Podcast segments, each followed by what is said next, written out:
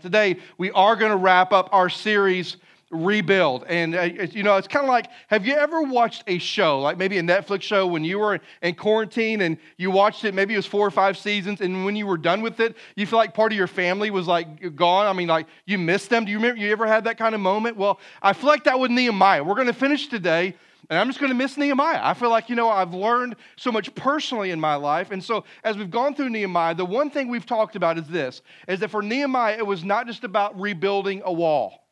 It was about rebuilding a mindset, right? A mindset of identity, a mindset of purpose, and a mindset of mission.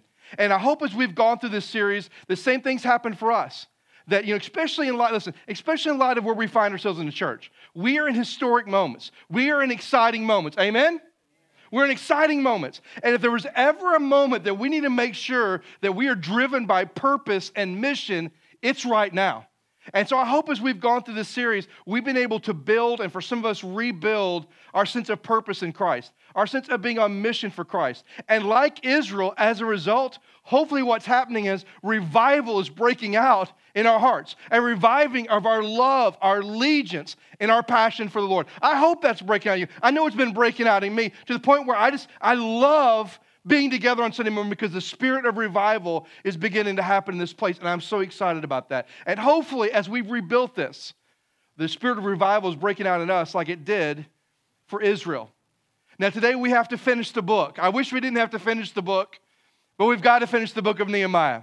And when we go through the book of Nehemiah, here's what we're going to find out. We're going to find out what happens to the group of people, the people of God, when they lose sight of purpose and mission what happens to them. So if you have your Bibles, Nehemiah chapter 13 is where I'm going to be this morning. Nehemiah chapter 13. And as you turn there, I want to tell you a little, a little bit of background here. Between Nehemiah 12 and Nehemiah 13, there's a time gap here. If you remember, Nehemiah asked the king, Can I go back and do all this work? And the king said, Sure. And Nehemiah was back in Jerusalem rebuilding the walls. Even though it took 52 days, he was back for 12 years. 12 years he was back. The wall was built, the temple was built, and they're, they're instituting all these things. And Nehemiah was back for 12 years. So at the end of the 12 years, Nehemiah goes back to the king in Persia because he promised he would. He said, If you let me go, I'll come back. So after he goes back to Persia, scholars really don't know how long Nehemiah was there. Most would speculate between a year and a year and a half. And after that, he comes back to Jerusalem. Now listen to this. In his absence, in Nehemiah's absence, Israel begins to forget the purpose and the mission that they'd spent 12 years building. And here's what we see happen in the life of Israel a relapse. They go back. Now, I just want to say this to you. How many of you, and don't raise your hand, but just think about this. How many of you feel like, man, God is really moving in your heart? You're excited about the Lord. I mean, there's a passion and revival sense in you. And how many of you that feel that way want to go backwards? You ever have that moment in your life where, man, you feel so close with God and, and you're moving the right direction? I mean, did you ever think about how good it would feel just to go backwards? Absolutely not. None of us want to relapse, do we? None of us want to go back to the mundane and the, the monotony and all. None of us want to go back to mediocrity. None of us do. That's exactly what Israel did.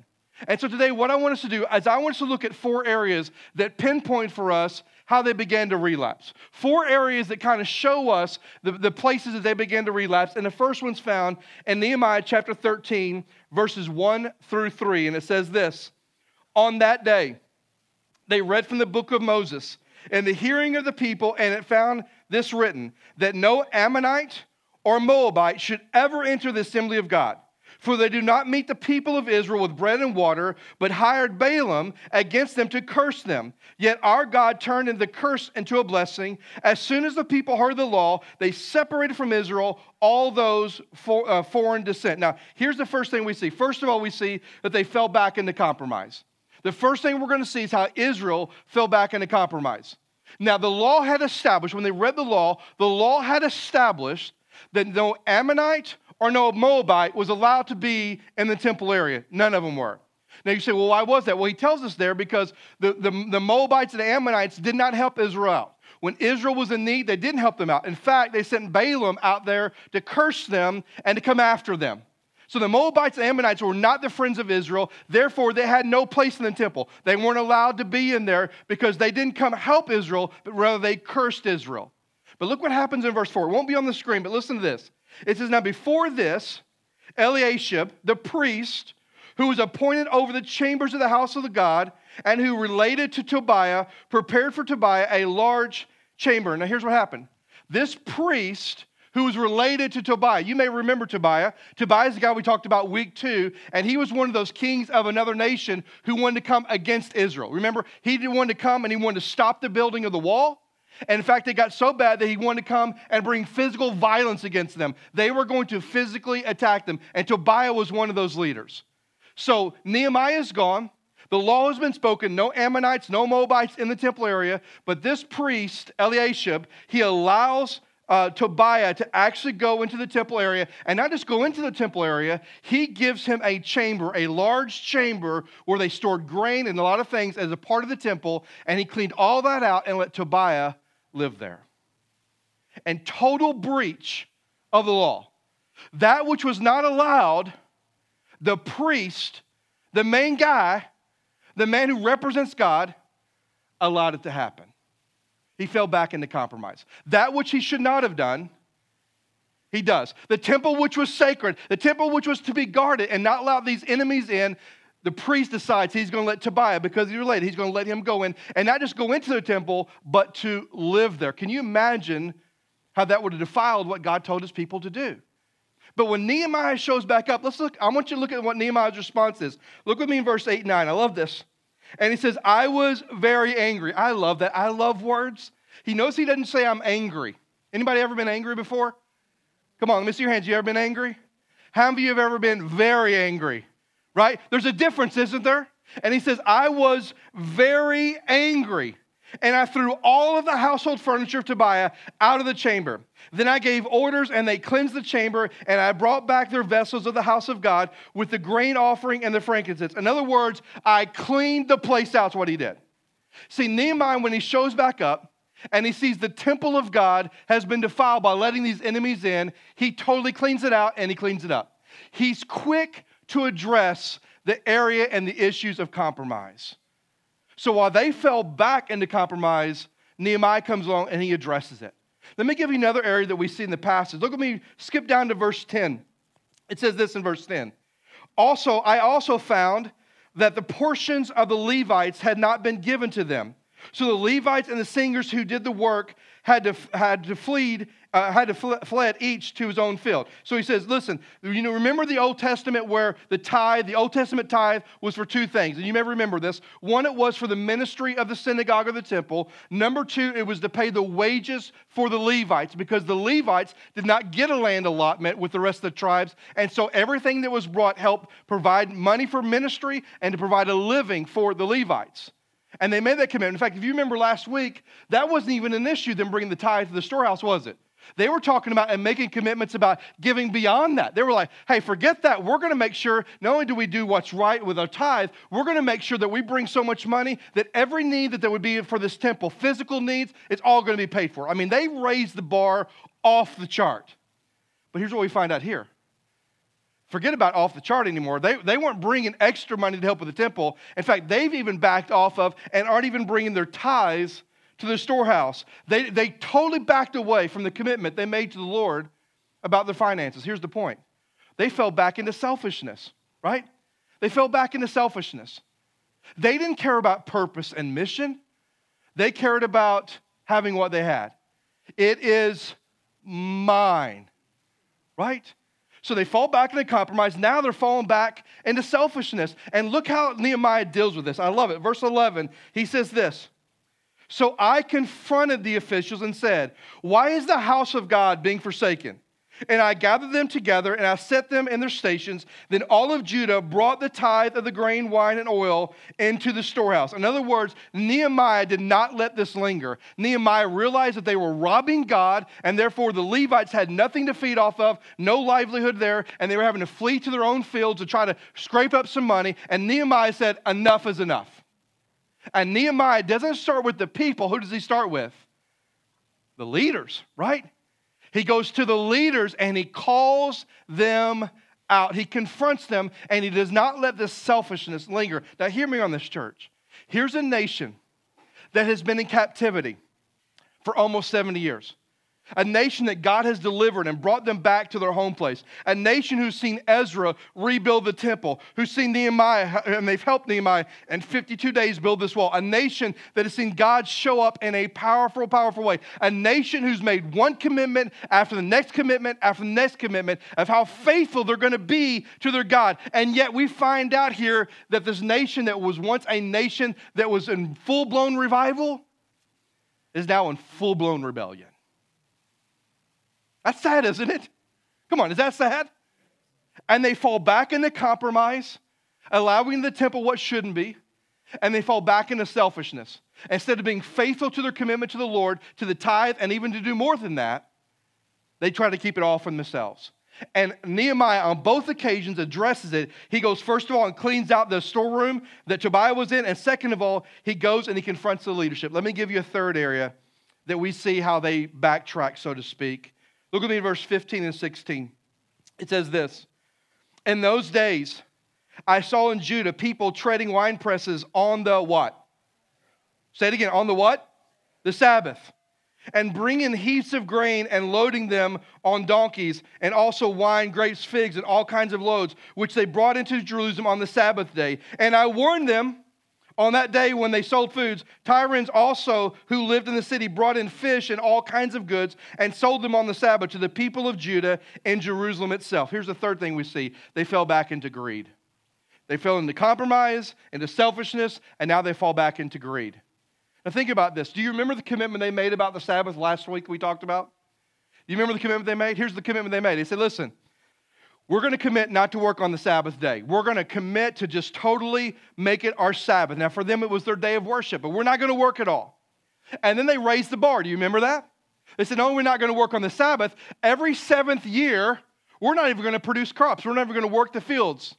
And only that, everybody who owes me anything on the seventh year, I'm going to forgive their debt. I mean, they were like crazy with the commitment they made. Now, why do they make that commitment? Because in their commitment, what they're saying is, we completely trust God. We trust God's going to provide our needs. We trust God's going to take care of us. And we're going to make these small concessions, even though they seem huge, because we know God can provide for us. And what a great commitment. And they go back, right? They fall back into greed. They renege on their commitment. And as it says here, they began to defy the, defile the Sabbath. They go back and everything they said out of the gate of what they weren't going to do, now they go back and do it. Now, because they went back on their word, what does that say about their heart? Do you think they trust that God will provide all their needs now? No. See, they said that before and they made a commitment. And then somewhere they went from full revival to full rebellion. And the end result is they're back and they defile the Sabbath. And that means that no longer do they trust that God is really going to provide for them. Now, listen, I can't say this enough. I think as believers, we've got to understand what they're going through here. Because I think many of us will talk about, I just trust God, but do we really trust God? Do we really trust? Well, we, are we willing to put all our eggs in that basket. I'm not talking about being foolish. I'm not talking about, you know, all those kinds of things you might be thinking, well, what about if I do this or don't do that? I'm not talking about, you know, God gave you a brain, just use it. But I'm talking about a faith that says, God, I have needs and I trust that you're going to provide them. Do we really, really, really trust God? Do we really trust Him? See, they said they did, but in the end, they backed out and they fell back into greed. Now, this is my favorite part. I want you to look how Nehemiah responded to this greed. Look at me, verse 17 it says this Then I confronted the nobles of Judah and said to them, With this evil thing that you are doing, profaning the Sabbath day. The first thing he did was he confronted them. He said, You are profaning the Sabbath day, a day that we are called to make holy, that we're to rest, that we're to reflect on the Lord. You've defiled it again. You made a commitment, and in my absence, you've gone back. So he confronts them. But look also what he does in verse 19. As soon as it began to grow dark at the gates of Jerusalem before the Sabbath, I commanded the doors should be shut and gave orders that they should be not open until after the Sabbath, and I stationed a load might be brought in the Sabbath day. In other words, he's like, listen, I don't trust you anymore. So I'm going to have all the gates shut before the Sabbath. And the gates of the city will not be opened again until the Sabbath is over. In other words, you say you trust trusted God, but I don't believe you because your actions show something else. So here's what I'm going to do I'm going to remove temptation from you, and I'm going to close all the doors. I'm going to close the doors the night before the Sabbath, and they're not going to open up to the day after the Sabbath. So if you're wrestling with chasing the almighty dollar and chasing greed, those days are over for you. I almost feel like Nehemiah was being a parent to them. Don't you kind of get that feel? Like sometimes when your kids are doing things they shouldn't do, and you say, I'm going to take that temptation away from you, so give me your cell phone, right? It's gone. That's what he does. But then look what else he does. He didn't stop there. Verse 21 But I warned them, talking about those outside the wall, and said to them, Who do you lodge outside the wall? If you do so again, listen, I will lay my hands on you. Now, can, let's just translate what that means. What do you think Nehemiah means? Does he mean we're going to have words? No. What's he saying? A fight's about to break out, right? I love that. Because Nehemiah's like, the Sabbath is so sacred and you so defiled it. I'm going to call you out on it. I'm going to remove that temptation. And now I'm going to go to the vendors outside the wall and say, listen, if you try to sell to my people again on the Sabbath, there's a fight that's going to break out. I'm going to lay some hands on you. And they aren't going to be prayer hands. I'm going to lay some hands on you, right? He said, then I commanded the Levites that they should purify. So here's what Nehemiah did. You ready? Nehemiah starved their greed. He did. He called them out, closed the doors, and let's be honest, he threatened the vendors, right? He threatened them. I'm to lay some hands on you. Some of you are to go home and use that with your kids, right? I may, I may lay hands if you don't obey me, right? So that's the three things he did. Listen, here's what Nehemiah did. He starved their greed so he could restore the Sabbath. Let me give you one more area that we see in the passage. And it's this, verse 23 through 24. They fell back into compromise, into selfishness and greed. And there's one more area we see this. Verse 23 In those days, also, I saw the Jews who had married women of Ashdod, Ammon, and Moab. And half of their children spoke the language of Ashdod, and they could not speak the language of Judah, but only the language of each people. Do you remember last week when they made a commitment that they were going to let children intermarry? Remember that? Because they understood something. They understood that not because it was an ethnic issue, but it was because if my kids intermarry with a different nationality of people, that nationality of people also have different gods they worship back in that day. And if my kids intermarry, if we allow them to intermarry with us, they're going to expect us to worship their gods. And we so want to protect the spiritual purity of Israel, we're not going to let that happen. But here's what we find out they fall back into disobedience, right? They fall back into disobedience. That's our last point. They fall back into disobedience. Now, if you think about that for a moment, they are totally now allowing intermarrying to go on. Totally allowing it. It said, in fact, did you pick up on this? That some of the children knew the language of Ashdod more than they did Judah? In other words, they didn't even know their own nationality's language. These are Hebrew Jewish kids, Israelites, who don't even know the language of the Israelites, but they know the language of these, this nation of false gods. They totally allowed intermarrying to go. They totally forgot about the spiritual purity they had so desperately committed toward. They forgot about those things. They had now opened up the door for idolatry to creep back into the nation of Israel. They fell back into disobedience. Listen to how Nehemiah responds. This look, verse 25. It won't be on the screen, but listen to this. Verse 25 says this. And I confronted them and cursed them and beat some of them and pulled out their hair. And I made them take an oath in the name of God, saying, You shall not give your daughters to their sons, or take their daughters for your sons for yourselves. Now, did you pick up on the, the force that Nehemiah used? He beat some and he pulled the hair of others. In other words, he is upset and beside himself that this nation is so rebelled and fallen back into disobedience. And Nehemiah says, We got to do something about it. And it's almost like he grabbed him by the nape of the neck and said, You're going to make this oath again. You're going you you you, don't want to do your homework. You are going to do your homework. I, I, mean, you ever had that conversation with your kids? You know, go clean your room. I don't want to. And then you take them by the nape of the neck. Go, oh no, you're going to go. You're going to clean your room. That's what's happening here. This nation that had made this commitment that backed out, and Nehemiah comes along and says he beats some of them up and he took, pulled some of their hair and he says, You are going to make this oath again. Why? Because he understood what it meant to protect the spiritual purity of a nation. And he got that. Now, here's what's heartbreaking to me. You ready? In less than two years from when Nehemiah left, probably a year and a half, from the time Nehemiah left, they go from revival to rebellion. That fast. They fall back into compromise. They fall back into selfishness. they fall back into greed, and they fall back into disobedience. And as you read the story of Nehemiah at the very end, there's a part of you that should go, that should break our hearts. Right? It should break our hearts that the people of God had experienced all they experienced, made all the commitments they made, and at the end of the day, in a short period of time, because Nehemiah wasn't present to remind them, they go back to their old ways. They relapsed. Now, here's how that meets us today. You ready? I believe with everything in me that we are in some of the most exciting times as a church that we may ever be in, ever. I believe that. We are setting as a church, we've talked about praying that revival would break out among us, right? We've talked about that. We've talked about praying that God would show up in a powerful way. We've prayed that God would use would guide our steps as we make this way to purchasing this land. We prayed all these things, but I want you to hear me say something this morning, church. If we lose sight of our purpose and our mission, we'll be just like Israel. Are you with me on that? Say amen. If we lose sight of our purpose and mission, while God is doing a lot of exciting things, a lot of great things, and we're praying for revival to break out, we are praying for God to guide our steps. If we lose sight of purpose and mission, we will run the risk of being just like Israel and going back and relapsing. Now, how many of you want to relapse? Anybody? I don't. I want to keep going forward, don't you? Amen? I want to keep going forward. And I don't want to relapse. And so, if what's going to keep that from happening is us making sure that we respond as Nehemiah responded, meaning this that when moments of compromise creep its way into our lives, or our church, we deal with it.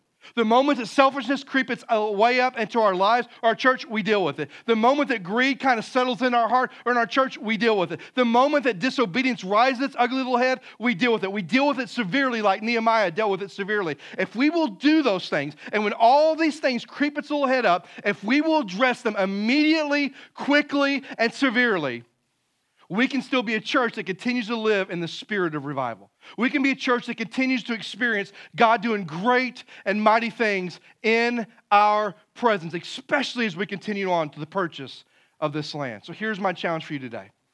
As we wrap up Nehemiah, I do pray with everything in me that there's been some things for you personally that you walked away with. Maybe for some of you it was you had no idea how lack of revival was going on in your life, that you were not, that you were not experiencing the revival that you thought maybe you were. Maybe for some of us, we were able to rebuild our sense of identity, purpose, and mission in life. I pray that you personally have been impacted by the story of Nehemiah. But I also pray that we as a church have been impacted by the truth that we've learned in the book of Nehemiah. I pray that with everything in me. But can I also say this really the heartbeat of my prayer way back in January before I decided in Nehemiah, knowing where we were at as a church, knowing that we were entering in, that we had already signed a contract and we had, we had voted on a team, we were about to vote on the purchase, and, and all that going through there, I thought there's probably not a better time in the life of our church to talk about purpose and mission like right now. If there was ever time that we have to be centrally focused on the purpose and mission of our church, it's right now. Because what we're doing with this land and eventually this building should only accentuate and help us better fulfill our purpose and mission to love God and what? Love people. If you believe that, say amen. So here's what I'm going to ask you to do this morning I'm going to ask you to make a commitment. And I want you to hear my heart on this this morning. There's three questions I want to ask you. And I don't want you to answer them out loud, I want you to answer them in your heart. As we've gone through the book of Nehemiah and we've seen this sense of rebuilding and we've been praying for revival and we know what God has in front of us. Here's three questions I want to ask you. Number one, are you really bought in to what God wants us to do with this land and the vision that God has for us? Are you really bought in? Now, I know what some of you are saying. Well, Doug, two months ago in a week, we voted and it was unanimous. I know that. But can I just say this that even though that you were bought in two months ago, there's a part of you that life happens, doesn't it? And when life happens, sometimes it's easy for passion to wane away. For example, you know, Christy and Don and I are getting emails and from the from the civil engineer, from the county, and there's this loophole and there's there's this hurdle and there's this obstacle. Can I just tell you where Doug's at today? Every obstacle that's faced with us, every hurdle that faces us gives me greater confidence that God is in this. Every time we see a hurdle, every time we see an obstacle, instead of my confidence going, you know, I'm not so sure, now it's like, I know I'm sure. I know God is in this thing.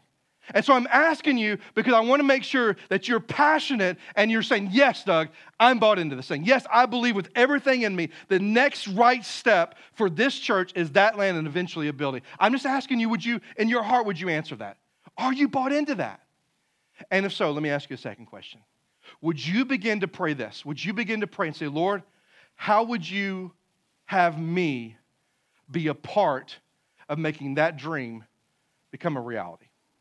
Lord, would you just begin to pray? Lord, how would you use me? How would you help me be a part so that dream can become a reality? Let me give you a couple of ways I hope that you would pray for. Number one, one way I ask you to pray is pray through giving.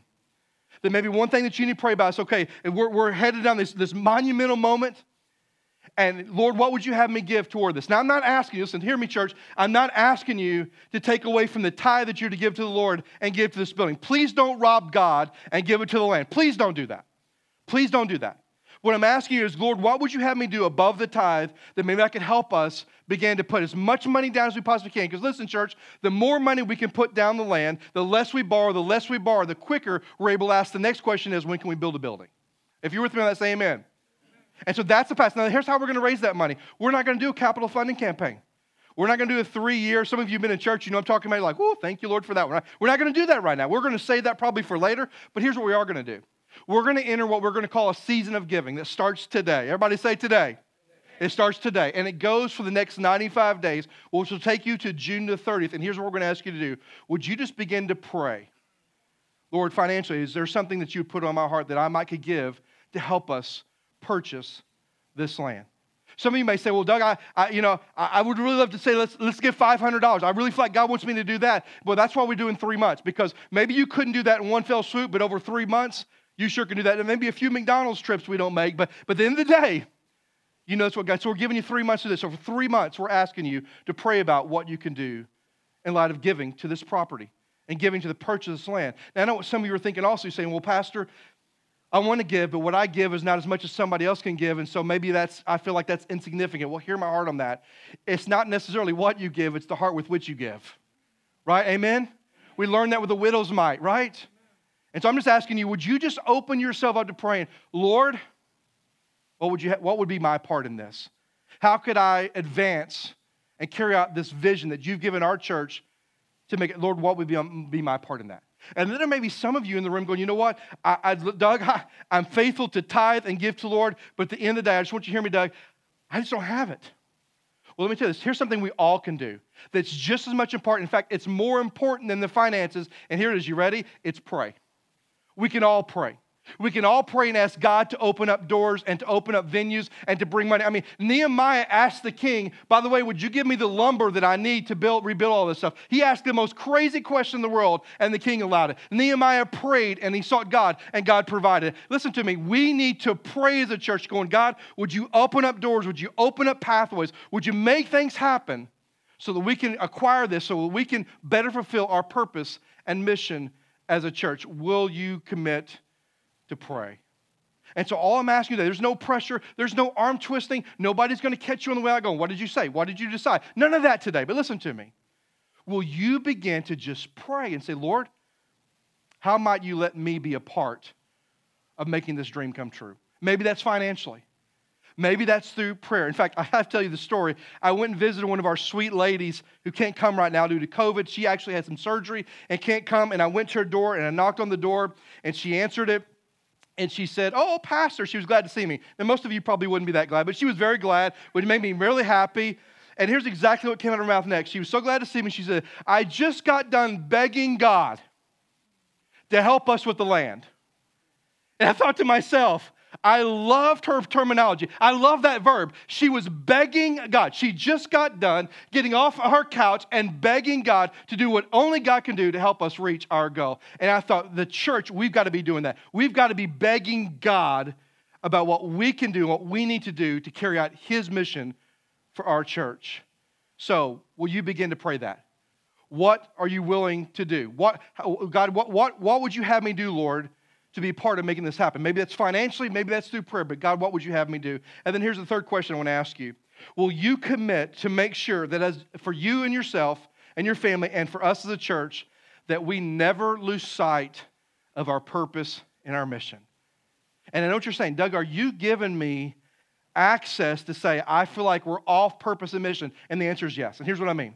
How do we do that? How do we as a church, how do you as a congregation make sure as a church we are always staying on point with purpose and mission? Well, let me give you a couple ways. Number one is this is that when we have opportunities to serve, join in when you can. Be a part of those opportunities. We have a big thing coming up this weekend. Be a part of those things. And second of all, make sure the culture of this church never changes. And here's what I mean. If you ask somebody that have been around here for about two or three years, what, what, what is the vision of this church? What's the mission of this church? You're going to hear people say this phrase that we're called to love God and what? Love people. You're going to hear it. And may the culture of this church never change because if we're loving God and loving people, that is the lens by with which we do life. That's the lens that will keep us on task with purpose and mission. So here's what I'm asking you this morning to clear it all up. Here it is. Are you really bought in that this is what God wants for you and for us? Are you willing to at least begin to pray, Lord, how would you use me to be part of this? And would you be willing to commit saying, Lord, in my life, in my family, in my church, I want to make sure that we make sure that the idea of loving God and loving people is what always drives us. And if you're willing to do that this morning, here's what I'm going to ask you to do in just a moment. In a moment, as I pray, Elijah and Christy are going to bring out a table, and on that table is a map of our property. It's a map, it's a, big, it's, a big, it's a big banner, and I'm going to ask you if you're bought in and if you're willing to say, Lord, what part would I have in this? And Lord, I'm going to make sure that as a church, we always focused on loving God and loving people. I'm going to ask you to sign that banner. I don't care where you sign it. Please don't sign on Love God, Love People because that looks too cool. But you can sign anywhere else on the banner you want to sign it. And then here's what we're going to do for the next 95 days at church. We're going to have it posted every week. That banner is going to be up as a reminder and as a token of the commitment that we've made on this day that we are bought in. We're going to ask God, how can we be a part? And we're going to make sure that no matter what comes our way, that we're always focused on loving God and loving people. And if you're willing to make those three commitments today, I'm not asking you a dollar amount. Not, that's not the question. If you understand that's not the question, say amen. amen. It's not the question. But if you're saying, Doug, I'm bought in, I want to be a part. And I want to stay focused on loving God, loving people as a church. I'm going to ask you, when I say amen in a moment, if you would come and you can sign as a family, you can sign as an individual, and if you would sign this banner and let this banner be one of the first tokens of the commitment that this church has made about our future and about living out our purpose and our mission. Let's all stand together if you would. Everybody stand with me if you would. Every head bowed and every eye closed. Let's stand together as we pray. Father, I love you and I thank you for today. And guys, I look at the book of Nehemiah, man, there's so many profound things that take place, so many amazing things. Lord, we saw revival break out, we saw commitments take place. But Lord, today what we saw was a relapse. People went back. And God, I believe with everything in me that you've been doing a great work in the life of this church. God, I've been in ministry a long time, and there's nothing, there's, there's, I've never been as excited to be a part of a group of people and to see what you're up to as I am right now in my life and my ministry. I love these people. I love this church. I love our mission. I love what you have in front of us. I love it, Lord. And more than anything else, I pray that revival would continue to sweep through us and that we would fight the temptation to relapse, that we would not go back in compromise, that we would not go back in selfishness, that we wouldn't go back in greed, and that we would not go back in disobedience. And as those things creep their ugly little heads up, Lord, like Nehemiah, we'd be quick to address them. God, that's my prayer this morning. And God, as a church, as we go through Nehemiah, a nation that rebuilt the temple and rebuilt the wall, that gave them identity and purpose and credibility.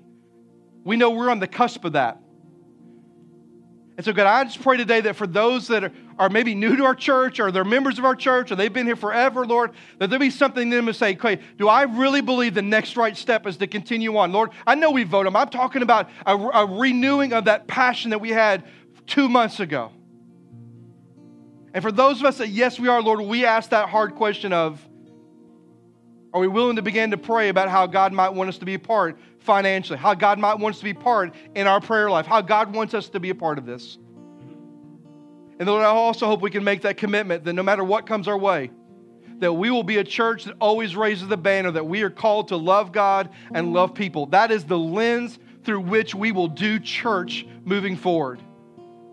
And so, for God, for those that are willing to make those commitments, I just pray that you would burden their heart that signing this banner doesn't sign anything other than a token, a, a, a memorial to us for Lord, for the commitment that we're making today, that we're bought in, that we want to be a part, and that we want to stay on purpose and on mission.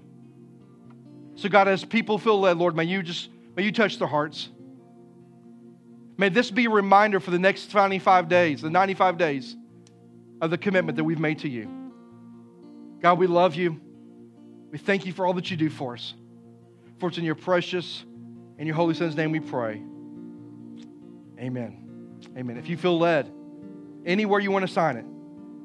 But if you're bought in, if you want to be a part, and you want to make sure we're on purpose, on mission, moving forward, this is going to be one of the sweetest moments in the life of our church. And whether you're a first time guest or you've been around here since the beginning, this moment I'm going to ask you if you're, if you're willing to make those commitments, would you join me in signing this banner?